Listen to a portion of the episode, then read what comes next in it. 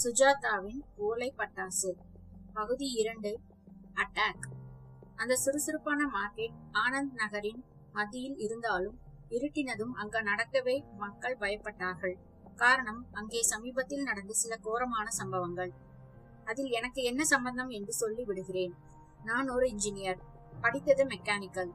இருந்தும் 3வது வருஷத்திலிருந்து எலக்ட்ரானிக் சமாச்சாரங்களில் ஈடுபாடு ஏற்பட்டு டிரான்சிஸ்டர், டேப் ரெக்கார்டர், ஈசிஆர் போன்றவற்றை பிரித்து பார்த்து ரிப்பேர் செய்ய பழகிக் கொண்டேன். அது என்னவோ ஒரு நேக். சில பேருக்கு சித்திரம் வரைய வருகிறது, சில பேருக்கு டென்னிஸ், சில பேருக்கு விசில் அடிக்க அல்லது நீந்த. எனக்கு ரிப்பேர்.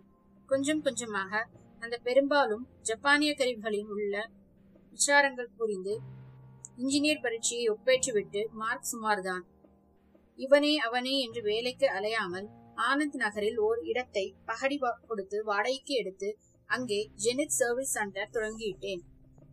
கொஞ்சம் கொஞ்சமாக என் புகழ் அண்டை அசலில் பரவி இவன் எந்த ருமானியா, செக்கோஸ்லோவாக்கியா செட்டாக இருந்தாலும் ரிப்பேர் செய்யக்கூடியவன் என்று பெயர் பெற்று கடைப்பூரா பேட்டையின் வோல்டேஜ் பற்றாக்குறைக்கு இரையான அத்தனை செட்டுகளையும் நிரப்பிவிட்டார்கள்.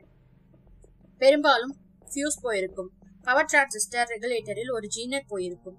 அந்த சூட்சமங்களை எல்லாம் ஒரு யுத்த கதியில் கற்றுக்கொண்டு வட்டாரத்திலேயே மார்க்கோனிக்கு அடுத்தபடியாக கோவிந்தராஜன் தான் என்று பெயர் பெற்றுவிட்டேன். மாதம் 10,000க்கு குறைவில்லாமல் சம்பாத்திய திறன் பெற்று பக்கத்தில் இருந்த கரிகாய் கடையை வளைத்து போட பேச்சுவார்த்தை துவங்கி வீடியோகான் ஏஜென்சி எடுத்து நல்ல செழிப்பாக இருக்கும் சமயத்தில் 2 விஷயங்கள் என்னை தாக்கின. ஒன்று காதல், மற்றொன்று வன்முறை. முதலில் காதலை பற்றி சொல்லி விடுகிறேன். பூர்ணிமா என்கிற பெண் ஒரு முறை தன்னுடைய 2-in-1 ரிப்பேரை செய்ய வந்தபோது நச்சு நச்சு என்று பேசினாள். முதலில் அது ஏதோ அரட்டை என்று இருவரும் எண்ணிக்கொண்டிருந்தோம். பிற்பாடு அது காதல் என்று எப்படி தெரிந்தது என்றால், ஒரு நாள் பூர்ணிமாவை பார்க்காவிட்டால் எனக்கு ஞமனமா என்று வயிற்றுக்குள் என்னவோ செய்தது. பூர்ணிமாவுக்கும் அதே என்று தெரிந்ததும் விசிஆர், 2-in-1 போன்றவற்றுக்கு அப்பால் எங்கள் சிநேகிதம் தொடர நான் அவள் வீட்டு டில்டிங் கிரைண்டர், கிணற்று பம்புக்கு பேரிங் என்று என்னவோ செய்து என் தொழிலுக்கு அப்பாற்பட்ட ரிப்பேர்களை எல்லாம் எடுத்துக்கொள்ள அவள் வீட்டில் ரிப்பேர் செய்ய ஏதும் பாக்கிராத வேளையில் பாய் ஜார்ஜ், யூடியூப் கிளிப்ஸ் பாடல்கள், Vairamuthu lyrics, Jurassic Park, Shahrukh Khan என்று எங்கள் உரையாடல் புலம் விரிந்து நான் பூர்ணிமாவின் கைப்பற்ற பெற்றோரை சந்திக்க தக்க சமயம் பார்த்து கொண்டிருக்கும் போது அந்த சம்பவம் வந்து எல்லாவற்றிலும் மண்ணை போட்டது. என் கடைக்கு அருகே ஒரு பிள்ளையார் கோவில் உண்டு. யாருக்கோ பிள்ளை பேரு கிடைக்காது வேண்டிக் கொண்டதில் இரட்டை பிள்ளை பெற்றதால் பிரசித்தி பெற்று கூட்டம் அம்மிய பிள்ளையார் கோவில். அதனால் பலதரப்பட்ட மனிதர்களும் அதை சுற்றி வாசம் செய்தார்கள். என்னை பொறுத்தவரையில் என் கடை விலாசம் சொல்ல சௌகரியமான பிள்ளையார். ஏழை பிச்சைக்காரர் குடும்பங்கள் அங்கே தனிப்பட்டு ஒரு காலனியாக இயங்கினாலும் அதனால் ஏற்பட்ட உபத்திரவத்தை நான் சகித்துக் கொண்டதற்கு காரணம் இட முக்கியத்துவம். அந்த ஏழை பெண்களில் ஒருத்திதான் போன வியாழன் அடிபட்டு குற்றுயிராக கிடந்தாள். இது முதல் கேஸ். காலை கோவிலை திறக்க வந்தபோது சாமிநாத குருக்கள் பார்த்து ஹார்ட் அட்டாக்கே வந்துவிட்டது. நல்லமுத்து என்கிற சைக்கிள் ஸ்டாண்டுக்காரனின் பெண் அவள். பெயர் பேச்சியம்மா. கோவில் படிகளில் மேற்கு பிரகாரத்தில் மயக்கமாக கிடந்தாள். காதோரம் ரத்தம். அந்த வட்டாரமே வந்து வேடிக்கை பார்க்க போலீஸ் மந்திரி ஊர்வலம் முடிந்து 10:30 வந்தார்கள். பேச்சியை இஎஸ்ஐ ஆஸ்பத்திரிக்கு நாங்கள் கொண்டு போக ஏற்பாடு செய்தோம். மண்டையில் அடிபட்டிருந்தாள். தலைக்கு பின்னால் அவளை தூக்கும் போது தலைமயிர் கருக்கள் தரையுடன் ஒட்டி கொண்டிருந்த காட்சியை மறக்க முடியாது. இதை பூர்ணிமாவிடம் சொன்னபோது அவள் ரசிக்கவில்லை. 2 நாள் கடை பக்கமே வரவில்லை. ஏன் பூர்ணிமா என்றேன். பயமாக இருக்கிறது, கோவிலை தாண்டி வரும்போது பயமாக இருக்கிறது. நான் சிரித்தேன். என்ன பயம்? கண்டுபிடித்து விட்டார்களா? இல்லை, கேஸ் பதிவு செய்திருக்கிறார்கள். அந்த பெண் ஒரு மாதிரியாம், இளைஞர்களை எல்லாம் டீஸ் பண்ணுமாம், செத்து போகாமல் தப்பித்ததே அதிசயம்.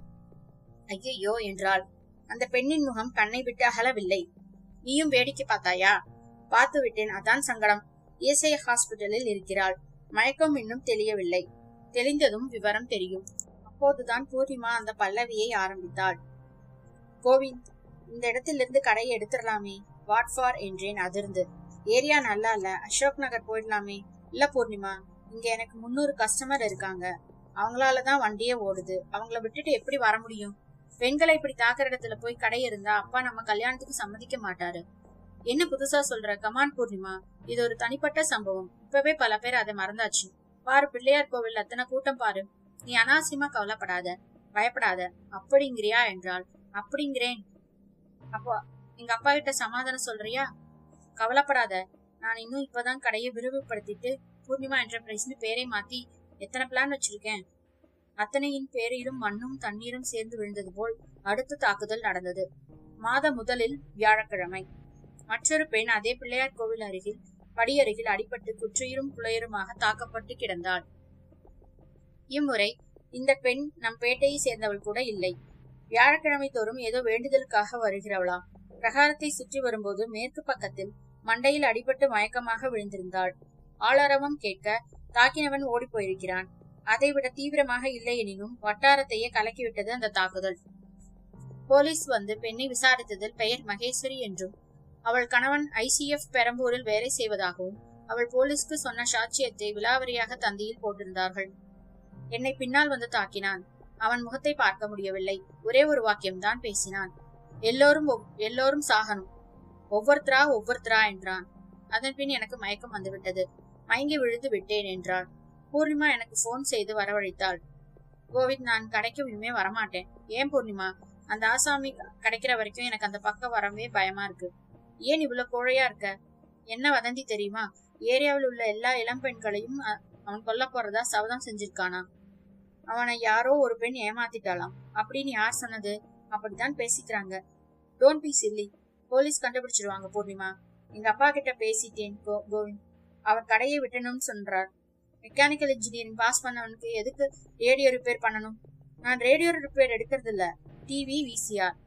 ஏன் ஸ்திரமா வேலை பார்க்க கூடாது? ICFல அபரசந்தா சேர்க்க ஏற்பாடு செய்யறேங்கிறார். அதுக்கு சம்மதனமா தான் கல்யாணம்ங்கிறார். கமான் பூர்ணி, இதை பத்தி நான் நிறைய பேசியாச்சு. எனக்கு ஒருத்தன் கிட்ட கைகட்டி வேலை செய்ய இஷ்டம் இல்லாமல் தான் இப்படி இண்டிபெண்டா மனசுக்கு பிடிக்கிறத செய்யறேன். அப்பா கிட்ட சொன்னியா? மாசம் 10,000 சம்பாதிக்கிறேன்னு சொன்னியா? சொன்னேன். 10,000 இப்பவே குறைஞ்சிருமா? அந்த ஏரியாவுக்கு இனி யாருமே வரமாட்டாங்களாம். பயம் பீதி பரவதனால பிள்ளையார் கோவில்ல கூட்டம் குறைஞ்சு போச்சு. பிடிவாதம் பிடிக்காதீங்க, பிளீஸ் விட்டுருங்க. என்னடா அது வம்பா போச்சு என்று போனை வைத்தேன். பூர்ணிமா சொன்னதில் உண்மை இருப்பதாகத்தான் பட்டது. நடேசன் கடைக்கு வந்திருந்தான். என் சைட் டயானாரா பாத்தீங்களா கோவிந்த்? இன்னும் எடுத்துக்கல நடேசன், வர சனிக்கிழமை கொடுத்துறனே. வேண்டாங்க, செட்டர் ரிப்பேரே இல்லாம கொடுத்துருங்க, நம்ம ஏரியாவிலேயே பாத்துக்கிறேன். ஏன் நடேசன், இந்த ஏரியாவுக்கு வந்து போறது கஷ்டமா இருக்கு. வன்முறை செயல்கள் நடக்குதுன்னு பயமா? அதான் காரணமா? அதுவும் காரணம் தான். 2 பஸ் புடிச்சு வர்றது கஷ்டமா இருக்கு. இதுவரை வந்தீங்களே? இதுவரைக்கும் வந்தேன், இப்ப வரல. எனக்கு ஆத்திரமாக வந்தது. அடுத்த வாரத்தில் புது கஸ்டமர்கள் யாரும் வரவில்லை. ரிப்பேர் கொடுத்தவர்கள் நடேசன் போல் அரைக்குறையிலேயே செட்டுகளை எடுத்துக்கொள்ள தயாராக வந்தார்கள். சம்பவங்களின் தாக்கத்தால் ஏரியாவிலேயே நடமாட்டம் குறைந்து வந்தது. சாயங்காலம் 7 கோவிலில் ஈ அடித்தது. பிச்சைக்காரர்கள் கூட ஸ்தலம் மாறிவிட்டார்கள். எனக்கு ஒரு மாதிரி கடுப்பாக இருந்தது. போலீஸ்காரர்கள் என்ன செய்கிறார்கள் என்று போலீஸ் நிலையத்தில் சென்று அங்கே இருந்த இன்ஸ்பெக்டரிடம் விசாரித்தேன். 2 கேஸ் ஆயிடுச்சே, நீங்க என்ன செய்துட்டு இருக்கீங்க? FIR பதிவாகி கேஸ் பதிவாயிருக்கிறதே, விசாரிச்சுட்டு இருக்கோம். 2 தாக்குதலையும் செய்தது ஒரே ஆளுனாவது சொல்ல முடியுமா? ஒரே ஆளா இருக்கலாம், 2 ஆளா இருக்கலாம், 3 பேரா இருக்கலாம். முதல்ல அடிபட்டதே பொன், அதுக்கு ஏதும் ஞாபகம் இல்ல, கோமாலா இருக்குது. அப்படியே போனா என்ன ஆறுது? எங்க வட்டாரத்து வியாபாரம் எல்லாம் படுத்து போச்சுங்க. உங்க சங்கத்துல ஒரு ஜாயிண்ட் அப்பல் எழுதி கொடுங்க. ஃபிட் கான்ஸ்டபிள் போடுறோம். போலீஸ்னா மெல்லத்தான் செயல்படும், கண்டுபிடிச்சிருவோம். கவலைப்படாதீங்க, நீங்க தான் ஜெனித் ரிப்பேரா? எங்கிட்ட ஒரு ஜப்பான் செட் இருக்குது, நேஷனல். அதுக்கு காயல் போயிருக்குது. ரிப்பேர் பண்ணினா குற்றவாளியை கண்டுபிடிச்சிருவீங்களா? என்னங்க நீங்க தமாஷ் பண்ணிக்கிட்டு என்றார். அப்போதுதான் தீர்மானித்தேன், திருடனை நானே கண்டுபிடிப்பது என்று. இப்படி தீர்மானித்த பின்னர் முதல் தாக்குதலுக்கு உள்ளான பேச்சி என்கிற பெண்ணை ESI ஹாஸ்பிட்டலிலிருந்து போய் பார்த்தேன். அவளது நினைவு திரும்பியிருந்தாலும் அவள் தகப்பன் நல்லமுத்து படுக்கை அருகில் ஸ்டூல் போட்டு உட்கார்ந்திருந்தான். பத்திரிகைக்காரர்களா என்றான். இல்லைப்பா, Zenith service centre, TV repair கடை வச்சிருக்கனே. ஓ, அவங்களா? பேச்சி என்னை தூர பார்வை பார்த்தால் மண்டையில் பிளாஸ்திரி போட்டிருந்தது. ஒரு காது சுத்தமா கேட்காம போயிருச்சு. கிட்ட போய் பேச்சி, நல்லா இருக்கியா? அவள் தலையசைத்தாள். உன்னை தாக்கினவன் முகம் ஞாபகம் இருக்கா? இல்ல என்று தலையசைத்தாள். அவன் ஏதாவது சொன்னானா? புரியாமல் பார்த்தாள். எல்லாரும் சாகணும், ஒவ்வொருத்தரா சாகணும், இப்படி ஏதாவது பேசினானா? பேச்சி தகப்பன் முகத்தை பார்க்க, இத பாருங்க, அவன் என்னென்னவோ என்ன சொன்னானோ சொல்லலையோ, என் மவ இனிமே எதுவும் அடையாளம் காட்ட மாட்டா, பேச மாட்டா. பத்திரிகைக்காரர்களும் போலீஸ்காரர்களும் சேர்த்து குழப்பினது போதும். இல்ல நல்லமுத்து, 2வது முறை அதே இடத்துல அட்டாக் ஆயிருக்கு, அதே ஆசாமி தானு தெரிஞ்சுக்க. தெரிஞ்சுக்கிட்டா என் மகளுக்கு காது கேட்குமா? மூக்கு வழியா அப்பப்பா ரத்த வடியது நிக்குமா? அதுக்கில்ல நல்லமுத்து, நீங்க தயவு செஞ்சு போறீங்களா என்றார் அதட்டலாக. பேச்சி என்னை பார்த்த பார்வை மன்னிச்சுக்கங்க என்றது. அடுத்த மாதம் முதல் வியாழனில் வாரத்தில் 3வது தாக்குதல் நிகழ்ந்தது. இந்த முறை மிக தீவிரமாக தாக்குதல். இந்த முறையும் பெண்தான். தன்னுடைய கெனடிக் ஹோண்டாவை நிறுத்தி வைத்து விட்டு பரீட்சையில் நிறைய மார்க்கு வாங்க வேண்டும் என்று பிள்ளையாரை வேண்டிக் கொள்ள வந்த காலேஜ்வதி வட்டாரத்திற்கு புதுசு போலும். இவளும் பைக்கில் ஏறி ஸ்டார்ட் பண்ணும் போது என் பின்னால் ஏதோ சத்தம் கேட்க ஒருத்தன் நீங்க எல்லோரும் சாகணும்னு கூப்பிட்டே வந்தான். எனக்கு பயமா போய் பைக்கை போட்டுட்டு அப்படியே கூச்சலிட்டு ஓடினேன். அவன் தாக்கினது என் மண்டைதான். நல்ல வேலை தோள்பட்டையில பட்டு அடி. எலும்பு முறிந்து பெருசாக பேண்டேஜ் போட்டு கட்டியிருந்தாள். முகத்தில் தழும்பு. அவள் தோற்றத்தை பாதித்திருந்தது. எல்லாம் போச்சு என்று கண்ணீர் விட்டாள். உயிரோடு இருக்கிறாளே என்று யாராவது சமாதானப்படுத்தியிருக்கிறான். மீண்டும் பெண் தாக்கி இன்று கொட்டை எழுத்து பேப்பர்களில் போஸ்டர்கள் தொங்க வட்டாரத்தில் பெண்கள் நடமாட்டமே குறைந்து போய் ஒரு சில திருநாய்களும் மத்தியான வேலை மாம்பழ வண்டி வியாபாரிகளும் தான் தெரிய சாமிநாத குர்கள் 7:30 கோவிலை இழுத்து போட்டுக் கொண்டு போக துவங்கினார்.